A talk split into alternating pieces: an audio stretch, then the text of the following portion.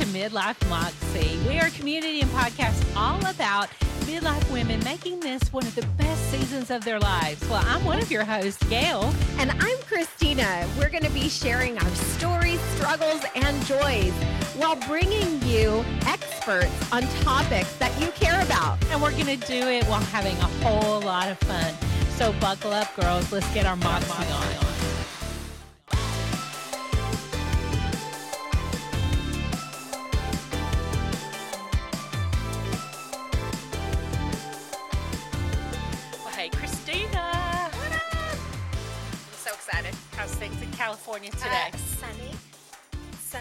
Here too.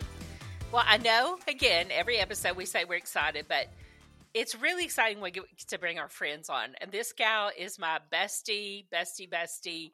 I've been doing ride or die for a very long time. And Mm-hmm. today's episode is special because we're going to talk about mothers, daughters, and this is our Mother's Day episode. Yes. So I'm sure there's going to be laughter, tears, and a lot of in between, but we really want to, you know, dive into what it means to be a daughter, what it means to be a mother, how we're doing that across the generations, what it looks like, what we've learned, what are we doing the same, what are we doing differently. So I hope everyone will welcome my sweet friend Martha Joyce. And Martha is coming to us from Powder Springs, Georgia, and we selected her because she's um, she's of course had her mom. She's also a mother to a daughter. She's also a daughter-in-law to aging um, in-laws. And I realized just talking to these two friends of mine that we've been raised with very different scenarios. Don't you think, Christina? Yes, absolutely. Very much so. And I have to say this Martha Joyce is somebody who um, you talk about all the time when it comes to how we deliver. It's true, Martha Joyce. You are on the hot table all the time. Um, but it, it's uh, uh, you know how how we deliver messages to our friends, um, how we can be a good In friend. relation to the Enneagram, you're going to make her think I'm talking about her. Oh no no no no! It's all positive. It's all positive. Um, but it's it's very cool to see how much you value your relationship with Martha Joyce, and it's very cool to see that you guys have really had this longevity of friendship that's absolutely beautiful. So I just wanted to say that because we hear about Martha Joyce all the time, and and people really don't know you, and this is an opportunity for them to get to know you. So we're excited for you to be here. Martha has made me quit using her name as the Enneagram one. I just have to refer her as test subject number one. So, welcome, my dear friend Martha Joyce, to the stage. Hey, Martha. Hey, girl. Hey. so, Hey, girl, hey. you know, Christina, you are um, her podcast friend and bestie, Yes. but there is nothing like the IRL in the bestie business. And I think we're going on 25, 26 years. Wow. Mhm. Wow. That's such a long And we've been time. through the seasons. Mhm. That's what makes it so special. We've Martha through the baby shower when Ethan was born. Oh my gosh. That's how far Oh, yeah, this goes complete- back. Wow. Pre-Ethan. Complete with the, the, the pink Cadillac cake with a baby in the back seat. It was. Uh, she's the best hostess with the mostest. And you know what I love too? Our husbands are friends. Very I know cool. her kids. And it's funny that both of our daughters, my stepdaughter, her biological daughter, have wound up not only living in Atlanta, but both living in the East Village and living two streets apart. Now, what are the chances? That Well, is so uh, crazy. That's so, so. random, but not. You know, it's just it's no surprise to me. Honestly, it's no surprise to me that they would end up so close together.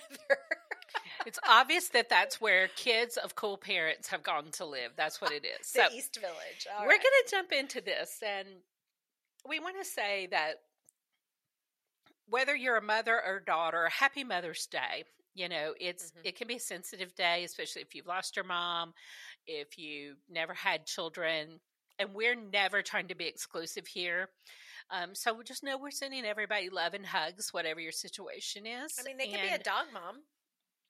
yeah You know. and you may be a great a wonderful aunt aunts do a great job helping parent raise children sometimes so Mhm. um, let's just jump in. I want to know, and we'll start with you, Martha. And I just, in fair disclosure, Martha has recently lost her mom, so this is a little sensitive, and I'm, I have asked, and she is willing to do this today. I did not make her, force her. Um, I have talked her into some things in the past. This is not one of them. but um, this will be her first Mother's Day without her mom. So if she gets mm-hmm. teary, we're going to be understanding. I just want to lay that out there. But Martha, what kind of relationship did you have with your mom? Well, um, in the uh, years that I was a child, uh, we butted heads quite a bit. I think we were both pretty strong willed personalities. And I'll tell you, my mom was just a force to be reckoned with. Mm. And she, um, she modeled for me overcoming a lot of difficulties and all the things that uh, made up part of our childhood. Um, she divorced my dad um, uh, due to some uh, mental illness, and there was problems in, in that did not make that a great marriage. And so she modeled to me being the strong one who knew what she wanted out of her life. And then she ended up marrying the great love of her life. And um, but she, our relationship was kind of tumultuous in the teenage years and in the college years when she was dating and remarrying. And then as I became a newlywed and a new mom and all of that, we were super close. And I, I valued um, her advice and just her friendship. And then in these later years, um, prior to her passing, she would call me her best friend. And we would talk nearly every day by phone.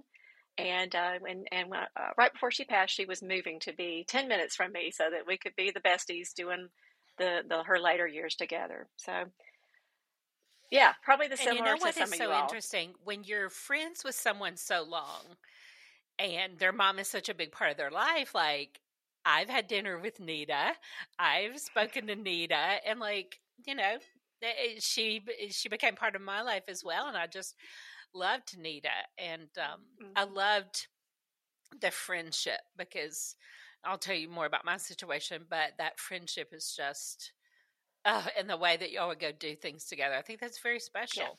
Yeah. Mm, so, Christina, yeah, family. Hmm. Well, uh, yeah, I, we'll circle back. So, I, I just what kind to, of situation? I just have to say this: like when she said at the end, her mom said that she was her best friend. I was like, that is just so beautiful. And it's what I believe a mom and daughter aspire to be, you know, and it's just so beautiful. Anyway, sorry, it's beautiful. I just think I'm, I'm the one over here bawling today. She's a so. mess already. that didn't take long. well, it's just it's it's it's just a beautiful tapestry of what their relationship became, and so I just I love it. Thank you for sharing that. Um, so Gail, what was your question? So sorry. what what kind of mother did you have? Were you friends? Was she a matriarch? Was she what what was this relationship? Gosh. Okay, so I saw And my, she's still living. Yes, my mom is still alive.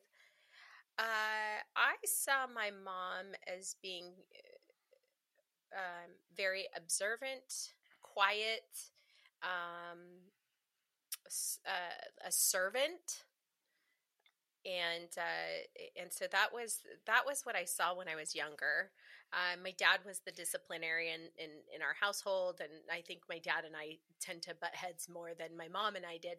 Um, but my mom, I noticed her to start to change as I I went into my high school years, and you know on into my 20s. I noticed a shift in her personality. It was just kind of like she was coming into her own. She she gained a voice. I felt like she had um, friends around her that would encourage her to find a voice and to kind of say, "Hey, you know, like I don't like that," or um, you know, just giving her opinion on things. Whereas when I was younger, I didn't see that. Um, and now my mom is, she, you know, she's a she's fun, um, spunky, um, and and our relationship is growing. Let's just say that our relationship is growing. I'm learning to become friends with my mom instead of it being you know this uh, parent child relationship it's now a friendship. So um, I'm in the midst of that, Gail, and so that's that's what I can say about us. Yeah. Now you were a daddy's girl, right? Uh, I yeah, probably. I I would say that I was probably more, you know, I my dad understood me more. I think impacts our relationship with our moms if yes. you're a female and you're a daddy's girl. Yeah. Well, my mom Stella, we just refer to her Stella. That she never went by that name, but that was her name. She, we were not really friends, um, just because that's not who she was. My mom didn't really have any friends. She's a very isolatory person and incredibly introverted. Hmm. And she had trauma in her childhood. Her dad was an alcoholic and he was a violent alcoholic, like held them at gunpoint kind of thing. And I don't know if she was born this way to be kind of shy and timid. Now, don't confuse that with strength because we realized my mom's passed and she will have been gone 10 years this August, Martha. Wow. Can you believe that? 10, 10 years. years. Yeah. And we saw how much strength she really had because I think we misname people when people are introverted or shy. We think they're weak. Mm-hmm. And these can be some of the strongest people you know. And we really saw that. But my mom always played second fiddle kind of to my dad. My dad was very extroverted character, liked to talk, liked to be the center of attention. He was the breadwinner. My mom was the stay at home mom. That was the deal. But my mom never complained about that. My mom was very content. This is my role. This is what I do. I don't complain about it. I just do it. She didn't long to do anything different. She wasn't one to sit around and say, well, one day or someday. It just wasn't who she was. And that contentedness was so puzzling to me growing up.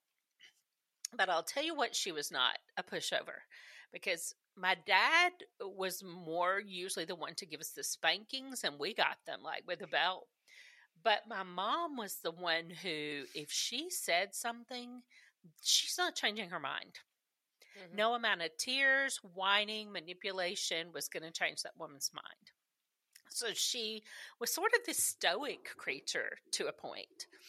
But as far as friends, like she wasn't the one to go get a pedicure with or anything like that. And I would not have talked to her about my deepest, darkest thoughts. It just wasn't just wasn't who she was and not our relationship. And I I'm saddened by that sometime, but we all we all have gifts in our relationships and we all have things that we would have longed for and we don't get everything we wanted. My mom was a good mom. She certainly took very good care of us in the home.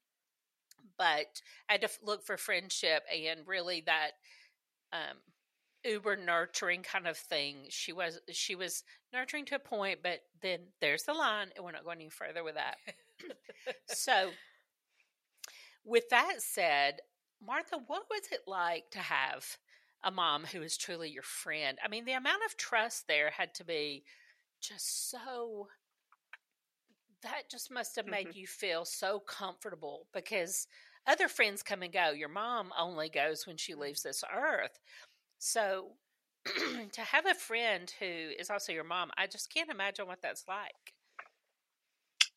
Well, um, as I mentioned just you know earlier, uh, she separated from my dad when I was 16, and I became her little 16 year old confidant. Mm-hmm. Some of that may not have been as healthy, um, but I could see the issues between them. I lived it for 16 years, and with him out of the house, um, she needed me to talk to. And so I became her little confidant. and and then as she started dating and at 19 when i was 19 she remarried and and she still uh, maybe overshared with me oh. about her but her budding romance i mean she was very excited about that but all along like did she, she talk about um, sex I was just going to ask no, that. Oh. um, no, no, no. Uh, except that she would always have a big smile on her face. Mm, well, see, my mom went to her grave having never confessed to any oh. sexual activity in her entire life. oh no this i was pre- it was pretty clear that my mother was very happy and content uh, and she was pretty proud of that because i, I think her the first marriage was not a contented marriage but mm. anyway um, being her friend um, meant that sometimes I felt like she overshared and maybe mm-hmm. things that were not quite what I was ready for in my little teenage years. But I look back and I, I'm thankful Um, you know, I learned a, a lot from her, and um, but man, she was she was fearless and um, and she was an extrovert where I am introverted, and her extrovertedness would sometimes drive me crazy because she would talk to everybody. You couldn't walk anywhere to a store, into church, into anything where Nita didn't know somebody, or would instantly, you know, make a friend and then try to encourage me to join the conversation. But you know, the, the real friendship part I think began to form when I had our I had our first child, and she wanted to help me mother and and I needed help, right? Nobody comes with a you know baby's instructions and she was like right there in the delivery room coaching and cheering and you know nice. the baby's almost here and that she that was probably part of her her proudest part of our friendship was you know, me being pregnant, me having our baby, um, she did grieve with me for the year that it took for us to get pregnant. And every month, you know, she would call and I would say, yep, negative test. And I would cry. And um, this is fun fact. I actually had gone to my doctor's office to start a round of progesterone to get pregnant and start taking a um, fertility drug. And they did a pregnancy test and told me right then that I was pregnant. And I was headed to my mom's house for dinner to meet my husband. And so I couldn't, I was hoping, hoping to contain myself, waiting on David to get there. We and he and I went into the kitchen. I closed the doors to tell him, and we both are crying. And my mom tells me later she's in the living room with her husband, and she said, Oh no, Martha had another negative test. I just can't bear this. And then when I came out and said, You're going to be a grand- grandmother, it was like the most joyous. I'm getting goosebumps right now. Just mm. her joy was huge, and her pride in me. Y'all, she always affirmed me and wrote these glowing letters and oh, while I was in college, she would always send these cards and letters, you know, telling me how proud she was of me, and she always called me her little rosebud. Um, because when I'm I was born, cry now. I know. I'm like, was, this is like so beautiful. Nita I was a forceps awesome. baby. She had to. They had to remove me with forceps, so my head was purpley bruised, and she said I looked like a beautiful rosebud to her. So to her death, she called me her little rosebud, mm-hmm. and I have every year these birthday cards that she would hand make. Okay, because she loved. Crafting. She had some materials. wow, she did. Um, yeah, so it was uh, sometimes maddening in my earlier teenage years. Like, why was she this attached to me? And then you become a mother and you see how much you love that child. And I just could see how that was her pride and her joy in having me um, as her her daughter. I do have two younger brothers. I am the favorite, um, and that that was beautiful to me. And then the way I wanted to be that kind of mother to my daughter, and am. Wow. So you did want to go for it. That's that's where we're mm. going to go soon. Um, so many things you said there are just kind of shocking to me because like, my mom wasn't in the delivery room. She didn't want to be in the delivery room. Um, it just wasn't that kind of relationship that would have seemed odd for her. Um, that she she was so private, like to get in your personal space that much would have been very foreign. And let me mm. preface all this by saying I also have no sisters. So I think this relationship with my mom, as great a mom as she was, this this not really intimacy on a friend level and not having sisters has made me uh, seek out friendships in a different way. In fact, uh, Martha Price says, if she doesn't leave me alone, she calls me all the time. But the you're you are my people. I don't have a mother. I don't have a mother in law. I don't have sisters.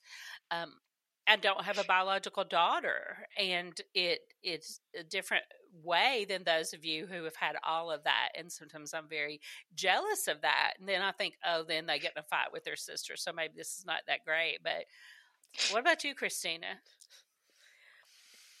Uh, about what?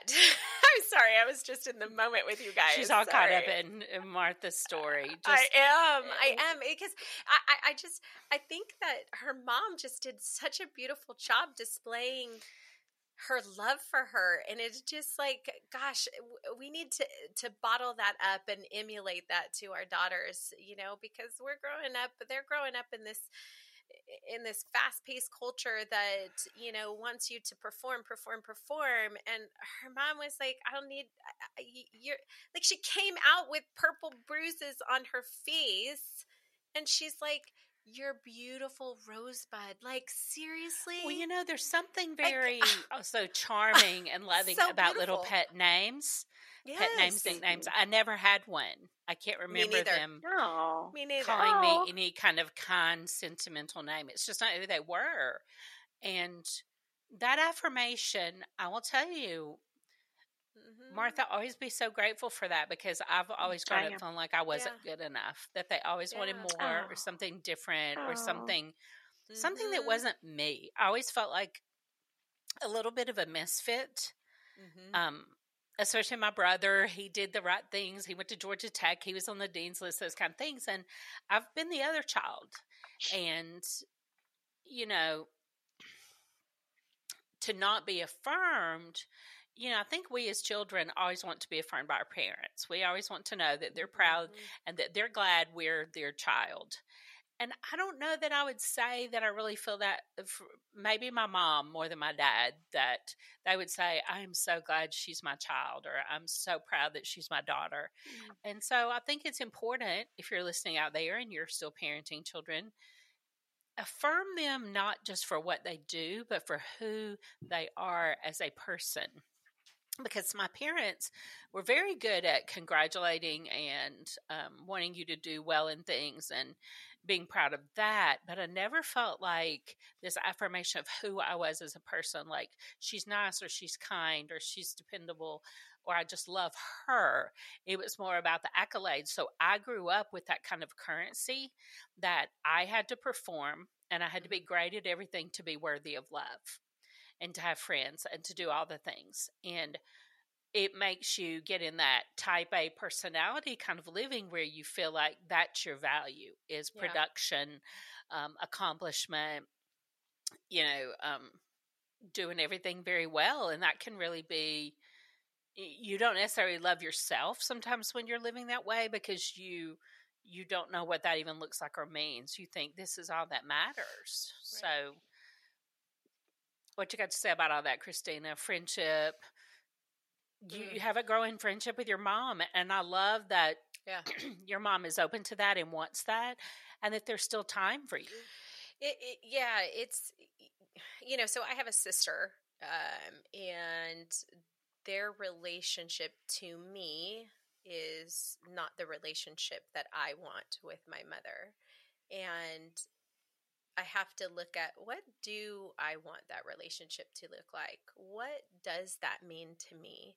And you know, we're going on a trip. I'm taking her on a trip and it was a trip that her and my dad were were supposed to do and i just decided this would be a good time to really get to know my mom you know get to know her without the, the uh, you know her and my sister you know get to know my mom without the grandchildren get to know my mom without my dad but just really get to know my mom. Who are you? What makes you tick? And you know ask those questions that you know, I didn't get an opportunity to ask my dad because, you know, when that time comes and you're sitting there and they're on, they're on that last leg, you start to think about all the things that you didn't get an opportunity to ask. And so I think that's where I'm going with my mom. I, I hope that she's open to um, that type of relationship with me. And I think she is. I do think there's something different too about when one of the partners is gone. Yeah. My dad's been very different. Some good Mhm. ways. My dad became actually more loving and actually told us he loved us after my mom died. More so. He's become more affectionate in that way. Um, more needy in other ways. But you know, to see them outside of that role as a spouse, that's something we've never known usually with our Mhm. parents. You know, we've known them our lives being a spouse and being a parent. And now that they're not raising kids, they're not a spouse, that's a different side of them. Mm, Yeah. And that can be very interesting. It is. So, I, I, you know, especially when they've had them for so long, it's like they had that person to lean on or to take some of that uh, role, you know, some part of that role where you, you don't have to solely focus. well, they were a pair. you know? There really wasn't separation or demarcation Right. between them. That's Right. mine were a very united front almost most Mhm, most mhm. things. Um, now, Martha brought up. You both said something interesting, and I even alluded to it too. We've all talked about siblings. I'm sorry, I'm getting some congestion going on. This has been a long recording day and pollen's everywhere, but so excuse my coughs. But Martha said she was the favorite. Christina said she did Mhm. not want the relationship that her sister has. And I referenced my brother being the golden child. So I think we all have these relationships with our siblings that are often based on our parents and or at least partially based on our parents. Martha's good, she's the favorite, so she probably doesn't so she have doesn't have any. She doesn't have any problems. so we For- see why you're we see why her life is good and she's so level headed. And the rest of us over here, there seems to all three of us be almost um, without saying the word, but some competitive nature there. Hmm. And I'm curious about that because, especially Christina, you having a sister, I don't know how you wouldn't compare the relationship she has with your mom. Like when you have brothers, like Chris- Martha has brothers too, we can differentiate between, well, they're a boy, I'm a girl. And I know my parents have treated us differently based on that. Like, um, I'll just be honest, like, I'm the older sibling, but my brother is the uh, executor of my dad's will because he's the male. And my dad had a business growing up, and I was never asked to come work in the family business in the summer or anything, even answer the phone or anything. But my brother did. Now, Mm. my brother will probably report that wasn't always great, but there was a difference in how we were treated and some of the relationship there. So, Yeah. what do y'all say about that, Martha? Competitive with your brothers? You're the Um, favorite, so I guess you, they're probably the ones to ask about this. Well, I think it was because mom and I always did things together. So we would go shopping together. Uh, she would teach me how to hide the packages when we got back in the house so my brothers wouldn't be jealous that we had bought all this stuff. Oh, we would leave stuff in the trunk of the car because she didn't want um, either my Oh. dad or our brothers to see So your so did. your mom was like my mom with my sister. That's exactly what my mom and my sister we were kind do. of little So let me get this straight. Your mom was buying you things, but not buying it for your brothers. Correct. Oh no, We see that couldn't have happened at our house. No, not in that way. Not you know, if there's a blue jeans, we're probably uh, both going to get a pair of blue jeans. They were very even about that stuff, but in a weird kind of way. There was never any let me No. indulge you and buy you something. It was just very transactional. Mhm. Christina, what about you? I- mm. or go ahead, Uh, Martha.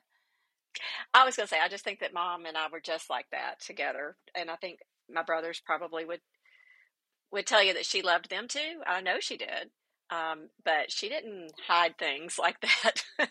with uh, How do you know? I don't think so. I started to say. Well, maybe there's something my we don't know. Well, my brothers and I've had some great conversations since her passing, and we do we do talk, and are we're all super close now. Mm. Um, and I think that was one thing that mom really wanted us to be. And I'll just say that, that she didn't want it to look like she had favorites, but she wanted each of us to know that she loved us each, but she wanted us to love each other and to be family. And I think that was her greatest joy when she remarried. Um, her husband had two children, they were teen, teens about our age. And she wanted us all to be this one big happy family, blended family. And then as grandchildren came along, it was her greatest joy that we would all come together at Christmas Eve at her house and have the huge big family, you know, chaos. Um, because that was her joy is she wanted us to love each other so much. And, um, and we are, we, um, well, my step siblings with are not quite in my life right now. Haven't been since her passing, but Mm. my brothers and I, uh, I'm super close. Mm. Love it, love it, love it. Me what about you, Christina? Is competitiveness there? A Mm. comparison, at least? I would say uh, y- y- y- I, I- I have to be careful how I how I say this because sometimes my mom listens and sometimes their friends listen. So um, I have felt that, you know, my mom has a favorite, and it's my sister. We all know that. We all joke about it. Um, but it's because of how they bonded together. And, and I have recognized that now um, that I don't want that kind of bond with my mom because I choose to live on a on a different playing field.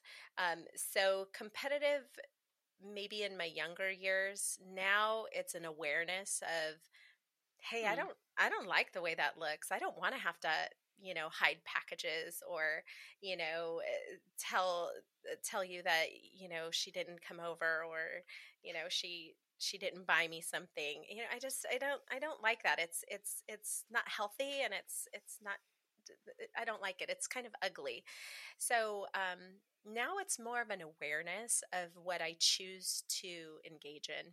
It does does that make sense? Yeah, and I think as we mature and we fill mm-hmm. our lives with other relationships, we can let some of that go a little bit more. And, mm-hmm. you know, sometimes you just have to. Sometimes you have to realize my parent is not capable of X, X, Y, mm-hmm. or Z, whatever it is and because they're people and they're not perfect right. and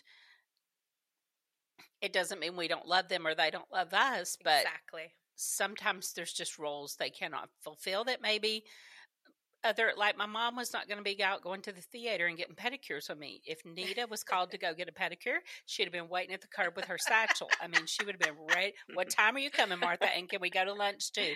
My mom yeah. wasn't one to yes. go to lunch. It just wasn't who she was. Yeah. So the last question in this part I want to talk about is how your mom's handled the conversations around your menstrual period and menopause, hmm. childbearing, sex, because I think and we've said this before on our show, and this conversation may bear it out somewhat.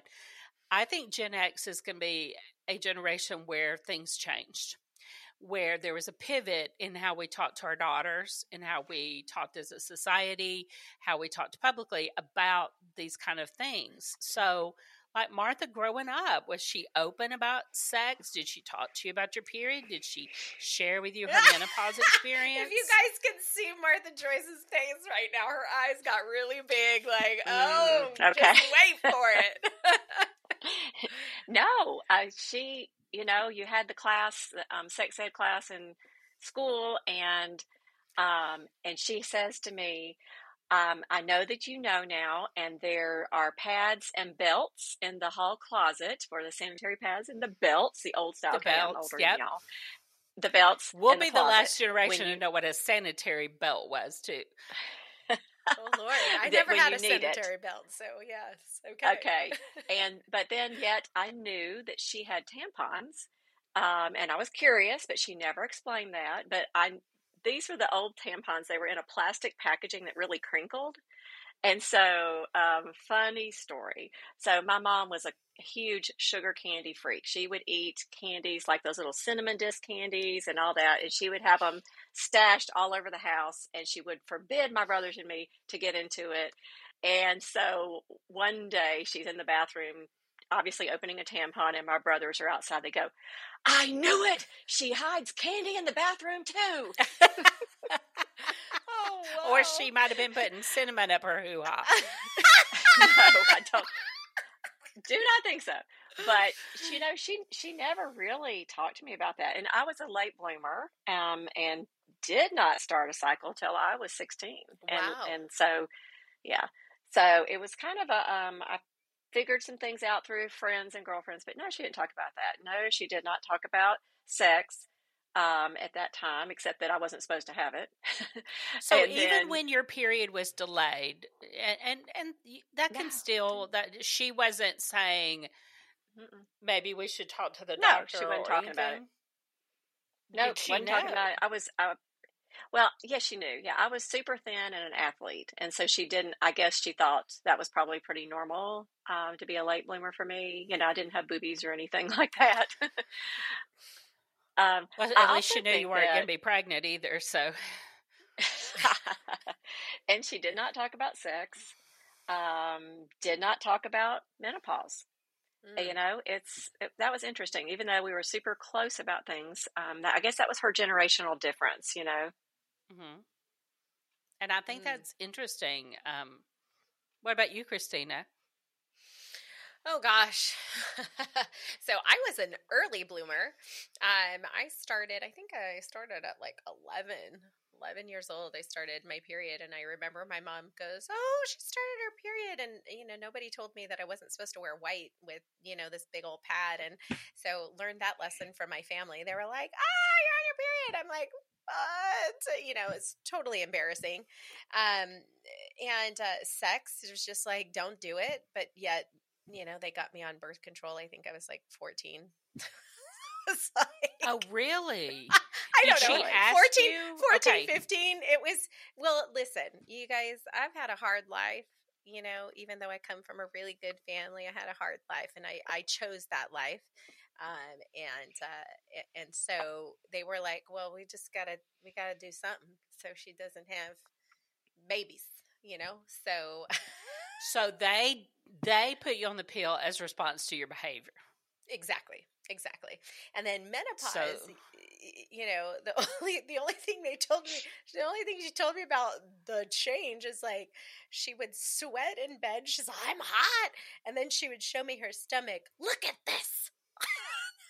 Like, oh God, is that what my future looks like? I mean, I, I mean, you guys, like, I love my mom to death. She is the funniest person. If you guys uh, follow me on IG, you'll see she's she she will just she'll do funny stuff all the time. I if Nita was still her. here, I have I'm confident Nita yeah. would have appeared in a reel by now. Oh, absolutely! It, it sounds now, to Stella Irene. Stella Irene Probably was the type that hear her. When, yeah, she might have done it on her own. No, Stella Irene would have covered her face if you even brought out a camera. I mean, she appears in very few photos. Oh, so yeah. different. So different. Okay, so funny story. Stella Irene ordered me this kit from Kotex and inside the kit were four books, and they went through like you know your periods all the way up to sex. So, sex book was number four. And it also had some samples of their fine Kotex products. And uh, we should get a Kotex sponsorship over this because my friend and I, at the time, like the kind of ch- we just live different childhoods because you know everybody has those plastic little Tikes playhouses and stuff. We had a playhouse when we got a new appliance or someone we knew got an appliance. And it was called the box for a refrigerator or a you know washer and dryer. So we had these. I think we got a new washer and dryer, and so we had put the two boxes together. So we had this long playhouse, and, and we were very happy, proud of it. And I remember my next door neighbor Cindy and I would go out to the playhouse and over our clothes we would practice the sanitary belt because Christina this was a, like engineering marvel that you had to tie up the pad into the belt and, and slip the belt on. It it was oh. like if the you name Swaddler garter, yeah garter belt holding up a pad.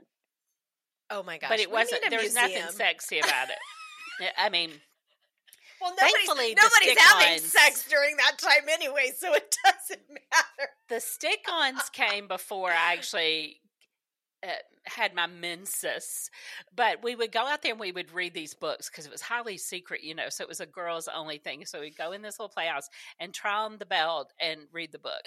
but mom kept book number four, the one about sex. I couldn't have that until a few years later. Uh, and I remember when she gave me the book and she told me what sex was. And she, here's the way she described it. Now, when you get married on your wedding night, you know, you'll do this thing. And I just remember saying, I'm never getting married then. And I went off to my bedroom crying because my mom's not saying, Oh, you're going to have hormones. She's going to get all juicy and you're going to want to get it on with some guy. That was not the way this was oh presented. It was presented like, some kind of ri- ritual, and she's talking about the hymen and bleeding. I'm just like, crying in my bedroom after. It was never discussed again, ever. they probably And- thought that that reaction was just appropriate to never talk about it again. she was like, eh, I'm she could have presented it. She did not present it as a good thing. She presented it more of like you're going to have to do this thing on your wedding night. That's the way it sounded. Not like I was going to do it all the time or even want to do it. So it was a very interesting presentation by Stella Irene. But here's the thing, and she is going to roll in her grave when I say this on this podcast. The way I knew my parents had sex is because they would close their door. And they usually didn't close the door. So they closed the door. And then my mom would come out and go to the bathroom, be in there a while. Then my dad would come out and go to the bathroom. We only had one growing up. It was across the hall from. And Oh, then Lord. when I went, you're going to die. You better not have anything in your mouth. Later, when I went in there, an old fashioned douche, like the ones that look like a hot water bottle, would be hanging in the shower. now you're so private, but you hang a douche in the shower. I mean, to drain. It was like, and I'm standing there in the shower looking at that and wondering, what is that? I wonder. So I started to put these things what together. just That happened? when the door closes, that because back in that day, that's what they thought. You know, you had to douche to be clean. Now they don't even sell douches. I don't think because they decided they were terribly bad They're for you. unhealthy, super unhealthy. Mhm. Then I remember the time that we were not allowed in my parents' room. You just didn't go in there. weren't allowed. Period. Just did not go. It's not like we ever went in, jumped in bed with him in the morning. You were not allowed in that room. That was it. So I remember when I finally got old enough that my parents let me stay home alone, and we were like probably thirteen. I mean, our parents just. My mom was there all the time and she went to the grocery store or something and i went in there and started looking through their drawers you know just it's been off what's in this room of magic you know and i remember the top drawer had condoms and i was like oh my gross condom these people are sick i remember just being so so from then on over the years i would check the condom supply and see what was going on in their sex life oh You're terrible. and that's all I knew about their sex life because my mom and dad never admitted to any sex. There's two children. That's all we know. She had, as far as I know, no problems with her periods. Like I had bad problems. I had terrible cramps. Had to go to the doctor as a teenager and get like 800 milligram ibuprofen before it was even available over the counter. I just really struggled. And then my pregnancies were very different. I was really morning sick, and then I would have these, you know, long, long labors. And my mom just never talked about it. As far as I'm concerned, she got pregnant, they fell out, and it was fine. And then the same thing with menopause. It was referred to as the change. She never talked about it, and that was that. And so I think most of us, I'm going to go to Christina. You said not really discussed, right? Mhm. Menopause. Martha says the same thing. I wonder why that was, other than just a generational thing. Because, you know, the generation before that wouldn't even discuss pregnancy. You were with child Right. and, you know, you didn't show your belly much. You stayed home a lot. You know, you certainly didn't wear a bikini. It seems like every generation we're seeing some change and forward progress. So, with that in mind, I want you guys to tell me how you've talked about sex, periods, and menopause with your kids. Now, Martha, I know because you've told me about your con- that you you confront it. You you've been you've been like because and Martha's an Enneagram one. She's got to go by the directions, you know. So, how have you handled it with your kids? Well, so when uh, my daughter started her period earlier in middle school, and and I know that we had talked about it. We had the American Girl book about your body that I had given her, and it was all very simple terms, and so she had read that.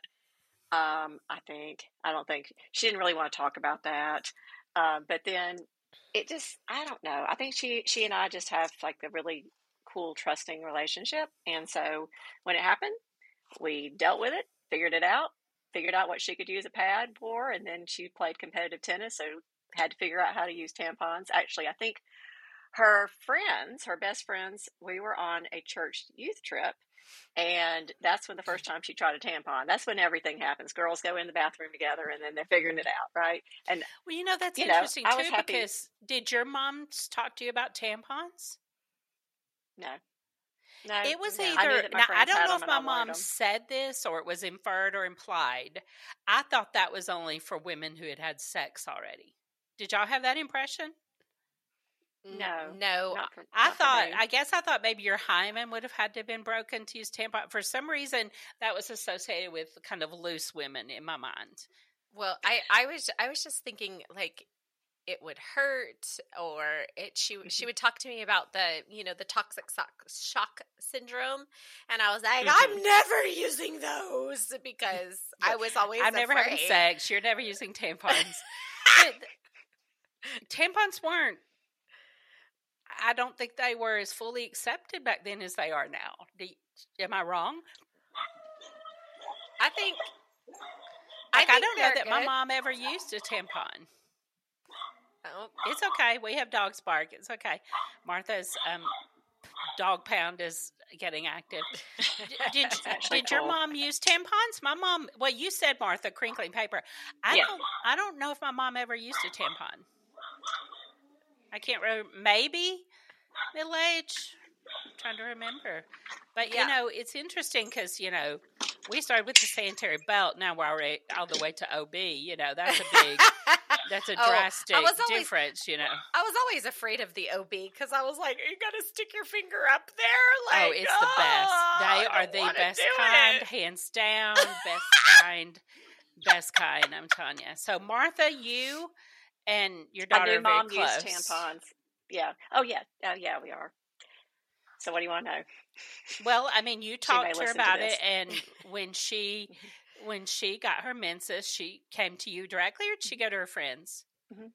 No, she came to me directly, and I think it happened at school. I'm pretty sure, and I think that a friend helped her out. And then when she came home, we we discussed it, and she was all in tears. This is going to happen every month. Yes, yes, dear.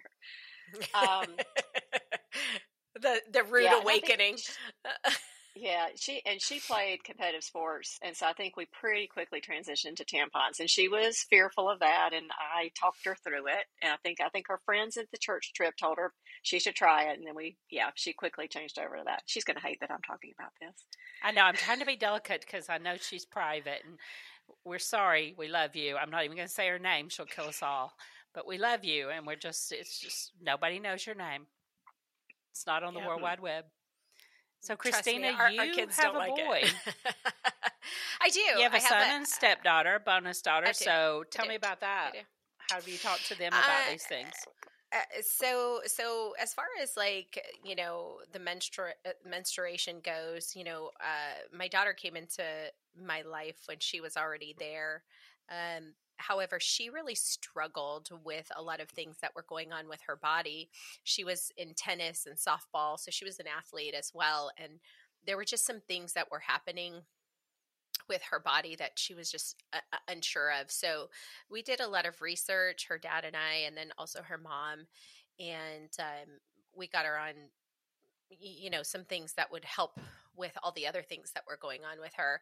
And so now she's pretty you know that wasn't a big conversation in our house. Um as far as my son goes you know he knew mom was on her period and he would say certain things like oh mom are you like what is going on? I'm, I'm on my period! Ah you know? So he's he knew like okay when a female is on their period we just need to kind of give them a little bit of love or just walk away from the situation That he's poor guy. very aware like when when his girlfriend is on her period he's all yeah she's just on her period Mom. You know, that's just very interesting her because some space he learned, and they do need to know some of this. We may have to work on our presentation a little bit, but yeah yeah. um, I had Yeah. I only have sons.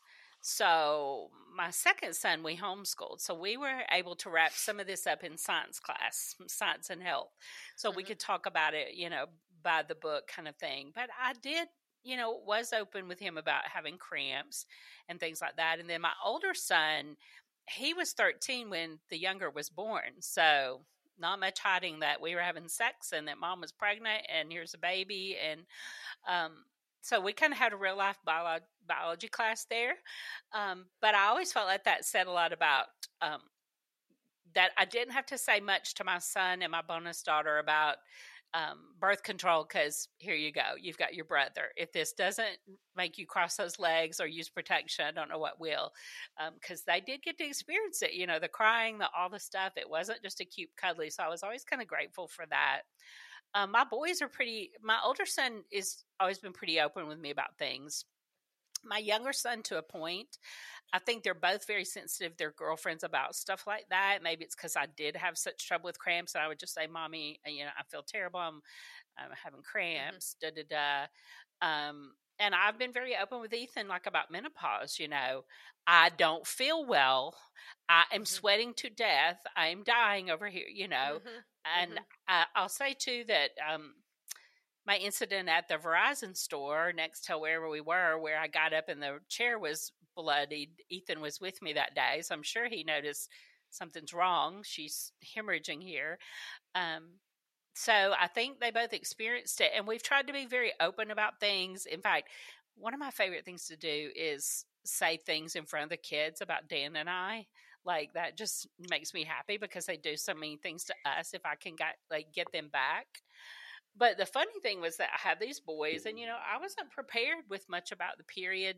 Didn't order any kits from Kotex, and at the time, our bonus daughter didn't come very often, um, but eh, she lived two hours away from us. And she was one of her visits in the summer. I can't remember. She was, I think she was there for the week. And guess what? On my watch, we have a period. And she did tell me, and I'm like, my goodness. I mean, I felt kind of honored. Oh my goodness, I'm getting to do this rite of passage. But I was also very, uh, I'd not prepared a speech. I haven't prepared a gift. Because I'm thinking how cool it would be if you had daughters like to have a gift bag with all the supplies in it and give it to them. I, I just think that'd be so cool. And her dad certainly had made zero preparations because, you know, she's with her mom. But you know, the funny thing over the years, I think if she had to talk to somebody about something along those lines, I think she would talk to me over her mom or her dad because we just um we kind of had that little start out of the gate there together and I could be wrong, but I know when she had her first boyfriend, she come and told me before she yeah. told the others. And that was so honoring because it's been a was for a long time a very rocky relationship. But it's interesting what binds you and at the time it was very rocky when she started this period so i'm thinking oh very funny god that's very funny. And it was summertime so of course we're trying to swim so it was a rodeo it was like oh this is going to mess everything up but um i think i'm hearing from all of us that we've probably been more open with our kids than our parents were with us yeah. And even I, about, I, I, know with my kids, we even say, I tell my boys, if you're going to be using it, make sure you're wrapping it. I mean, we very open about it. We say that out loud mm-hmm. all the time. Mm-hmm. Just because mm-hmm. I don't think anything's well, helped by keeping it all secretive. Well, and I, I was just having a conversation with my godmother about this, you know, with the way that I was raised and um, how they didn't say too much, especially like when it came to, you know, drug addiction or drug usage or whatever. And I was like, it's like, okay, my dad was out there doing his thing. Like he could have just been honest with me, and eventually he became honest with me, you know, about what he did as he was younger. Um, and I think that's just the same thing with you know sex, menopause, menstruation, whatever you want to, you know, life in general, is that we have to be transparent to a point to be able to get the point across like hey this is this is what's going to happen these are the things that you can do um, and uh, well, I think knowing that you've been down that road makes yes. a big difference. Knowing that right. you've right, right, you had a period one time and you bled through. Like my mom never talked about mm-hmm. that time she had an accident or you know what it was like to have her first child and you know how it felt. My mom never talked about those things and I would handle that very differently with our kids because um, there was just no conversations about that. And I think mm-hmm. it's always good to know that other people's experiences and that you're not having to face all this alone and go to through it scared, you know. Yeah. Um, and I, I've always want our kids to be able to come talk to us about anything. That was a big Mhm. thing that I took away from my parents because I could not talk to them about everything. Still don't, still wouldn't. And I hope my youngest would say no, he can't, but my oldest would probably say, yeah, I pretty much can. And I mean, he's come to me about things over the years, um, and can be fairly honest. And sometimes he's honest later. I think that's common, but Yes. we do have a open portal, and he knows I love him unconditionally, and that was one of my goals. So as we talk about that, like, what were some goals you had in being a daughter I mean, raising children, being a mother, that you definitely knew you wanted to do differently than the way you were parented, Martha? Well, and I think you know we've we've kind of gone on a tangent here about the the menstruation and the sex and all this, and uh, and that we is like part that a mother, we get down it. I we know get you down it do. regularly here on Midlife Moxie. Um, but I I wanted both of my children to know um, how much they were wanted and how much they were prayed for and how much they are loved, and they do know. And I I also wanted them to to know and understand there was no favoritism. Um, both loved equally. Try you know you, mothers and daughters have a different special relationship. Even this is from the favorite here who's talking. yes, I know, I know. Um, I, you know, basically, I wanted them to know that they were created for a purpose, and they are created to love other people, and they are very loved themselves. And you know, and and as Gail wants to say, yeah, I have two perfect children. They're they have everybody has their faults, right? Everybody. Um, but I am just always, you know, encouraging them and super. You are proud of blessed, them though. and you, everything. and that- it, it I am. I know you can be fantastic parents and wind up with some problems, Yes, but It- I know you and David were incredible parents, both. And blessed by Well, God, you know, we- you do have amazing kids. You do. Well, and we have amazing relationships. Like they want to come and do vacation with us, and our son is asking and sending, you know, like here's a VRBO listing for this house, and you know, he and his wife want to do the things with us, and that's again. I'm going to take it back to a testimony to my mother because my mother would plan the big family vacation every summer. Like we're getting a big house and we're all going. And that was, you know, the last vacation we had with her was uh, this time last year Mm. and uh, she, uh, of- of course, we didn't think she had any health problems. We it was she had lost her husband a year before and had been grieving, but she and my daughter shared a bed, a king size bed in the condo, and then So our son and his wife had theirs, and my husband and me, and the relationship was that you know we we are a family. We want to be together, and and Elise did laugh. Said her name? Uh, funny about having a room with her grandmother. and I said, you know what? In all of my years, we never vacationed with my grandmother, with my mother's mother. We would go to her house and stay, but we never went places. Never certainly would have shared a bed with her. That would have been a no no. She was quite prudish. But my mother was just letting it all hang out with Elise. And this is so funny. She was like, Mom, every morning when grandmommy stretches and gets out of bed, she poots. And I said, Yep, that happens with old age. It's going to happen. I love it. I mean, Yeah. what a beautiful intimacy of you know connection across those generational boundaries because mm, we never went on vacation with my parents as adults not even my parents they just wouldn't hardly do it but you know i know this from talking to you too you also oh, in later years you included your in-laws on these trips too Yeah. so it wasn't well, just my- biology it was this and my parents were very against that. You don't mix this this our side family, their side of the family. They didn't like it when everybody was together. They were very weird about that. But I've watched you bring your husband's family in, and y'all all operate as one big happy family. Well, um, so there was a circumstantial change, and my husband lost his younger sister um, uh, tragically at Mm. 55. And that year, we knew we wanted to do something different that would be a different family tradition. And so we blended the Thanksgiving and had his parents come with my mom and her husband, and our our daughter came. Our son was not able to make it, and it it was beautiful, you know. And and now that we've moved them here to be closer to us, and we're their caregiver, it's you know, I, as Gail loves me to say this, but they raised a great man that I got to marry, mm. and you know, I I firmly thank God for that, and I honor that. It's one of the coolest things them. you say about them, and mm. the way you hmm. honor them, and that the reason you honor them is because you have what you have.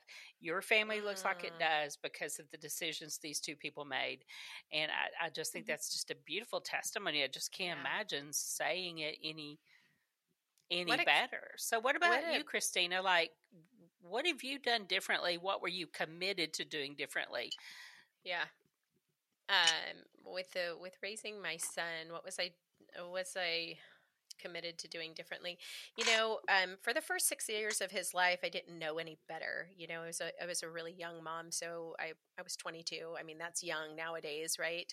Um, when I got pregnant and and had him at 23 or 21 20, whatever i was 23 when he was finally here and um i just when I got sober, I realized that I wanted to do something different.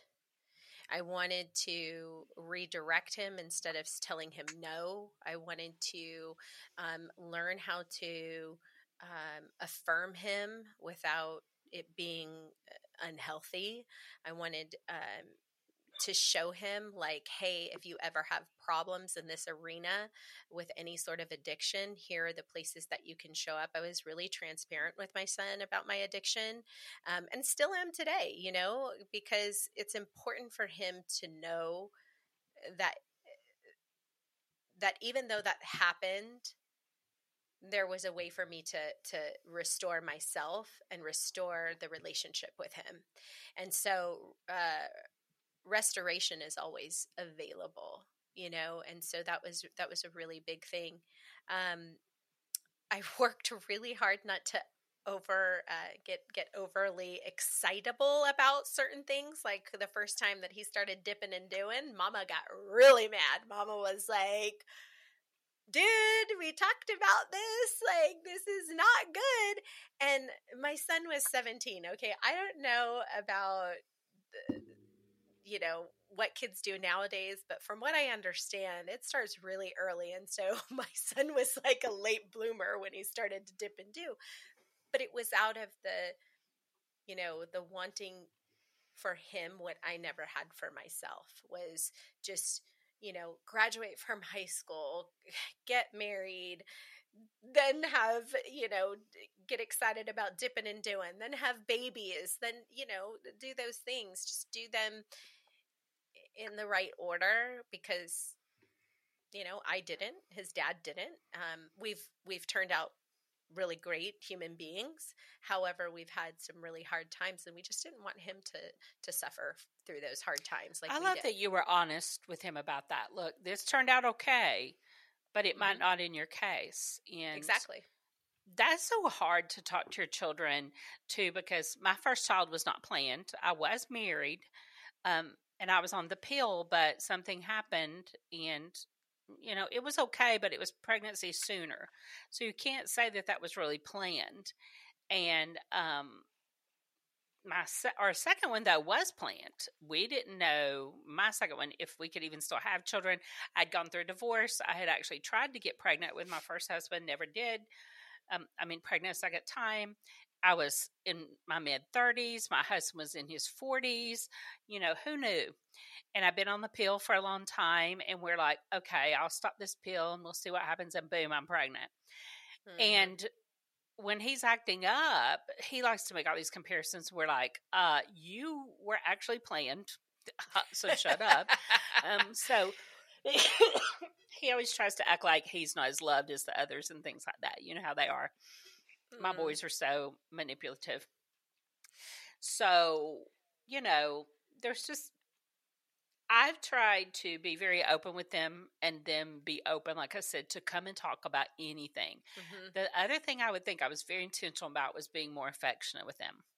and telling them what Yes. I loved about them, being very touchy with them, huggy, kissy. My son, my oldest, will still walk up and hug me and just, you know, his arm around me, and I love that. The the the second one, we we still got some work to do. He's he's in that um, feral phase, let's call it, where he's just acting him, you know, doing his thing. He'll be back, um, or prodigal phase.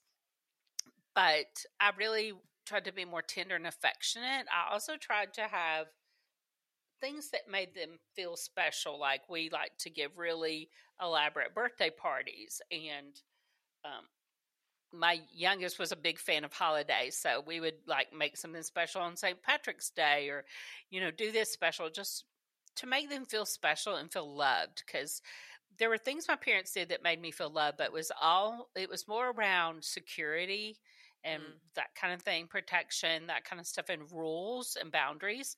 Whereas I wanted that affection and, and emotional and physical touch and closeness. So I've definitely parlayed that forward. Um, so, what are you telling your daughters about menopause?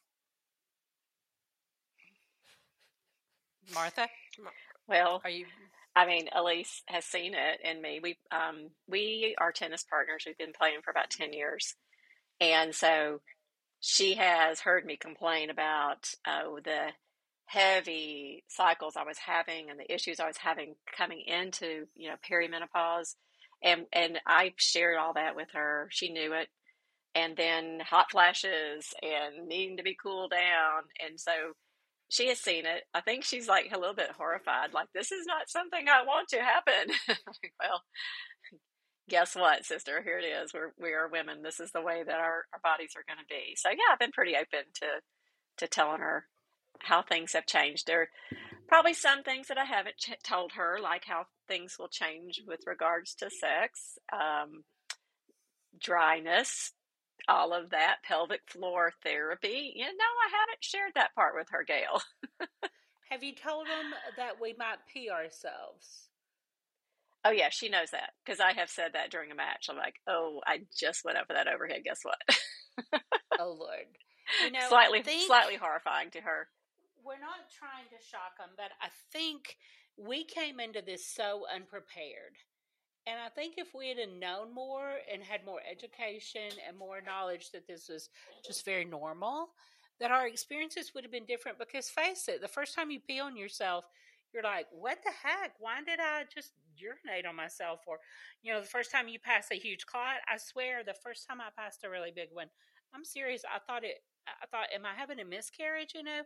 And there was no one to ask because I didn't have that kind of relationship with my mom. So I really hope that that's one thing we're doing with the generation going forward that we are going to talk about things that are natural and there's nothing to be ashamed of with periods. You know, we came up in the age, you guys can probably relate to this. Like, I remember being in middle school and was horrified that people would know that I was on my period or that I even had a period. And I remember vividly one time my purse getting picked up by the boys and they started throwing it around in the common area. I was terrified that a maxi pad was going to come flying out of that purse. And I just really want for our daughters to never have to be ashamed of being on their period. And what if someone does leak? We all leak. So what? Let's be a better, you know, don't make that a big deal. Just say, hey, you got a little spot on your pants. You know, we're all doing it just like we're all tinkling on ourselves unless we've had some really good vaginal floor therapy, you know. So I hope that these conversations do change the experience for other people and that they they don't have to live because I remember that was uh, it was very stressful fear that the boys especially would know I was on my period and knowing that we all are going to be on our period why would we set it up to be so stressful and so secretive? So that's really what I hope we'll see change and that it won't be a big deal. It'll be just like breathing and just like, you know, anything else we do. It's a bodily function. There's nothing we can do about it. I mean, in our final moments I've here, what do y'all say about that? Well, I've seen my son be very compassionate with his wife. They've been married five years, and and she has endometriosis and Mm. issues, Mm. and he's even you know shared with me these are the things that she's going through. And if we were on vacation and she didn't get up out of bed, and he would come out and say, yeah, she's got cramps today. I'm like, oh, I'm sorry. You know, he's very compassionate and very open to, you know, chatting about it. And in fact, at Christmas, she was having surgery. And so we canceled all, we couldn't get, have get togethers.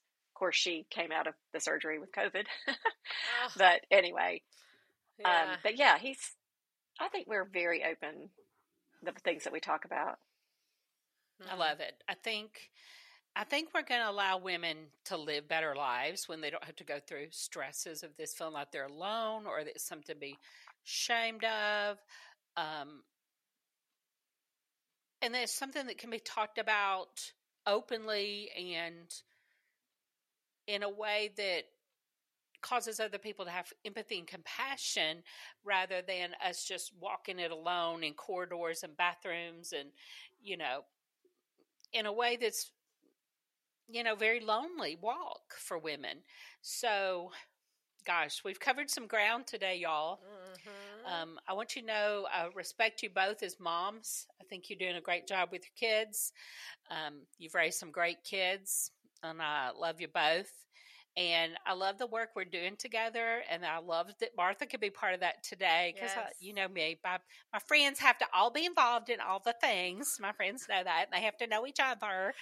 So I'm grateful for y'all being open and honest, and I just hope you have a wonderful Mother's Day. And mm. Martha sending you big hugs as this will be your first and I know you'll miss your mom greatly. And I still, I do miss my mom in, at times, even though we weren't great friends. But my grieving was very different because we weren't day to day besties.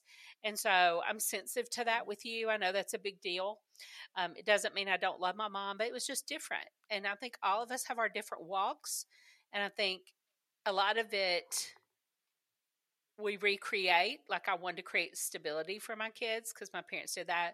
But then I think we all have those things that we're like, mm, I'm going to do that a little differently. So kudos to you both for being great moms and for doing this. And just want to wish all our listeners a happy Mother's Day. Christina, yes. any final words? You know, I no, I think this this episode said it all. You know, just uh, becoming intergenerational with the generations to come and you know starting conversations that are difficult maybe and really being open to um, transparency with your children so that way it can grow and it can it, you know it can only help as long as we are engaging in a right way so um, martha joyce mm-hmm. i just appreciate that you are here today and um, so excited to uh, just have you along. One more us. little thing I want to add in. If you did not have the relationship you would have wanted with your mother, just know that that doesn't necessarily mean anything about you and that yeah. you can go and have great female relationships just seek those out fill that void fill that need that if you have it and you know no parents are perfect and you know, we have to take the good with the bad, and we'll not be perfect parents either, but we'll just strive to do our best. So, mm-hmm. well, what a great episode, Christina. Until next time, what do we always say? Go and get your moxie on. Bye bye now.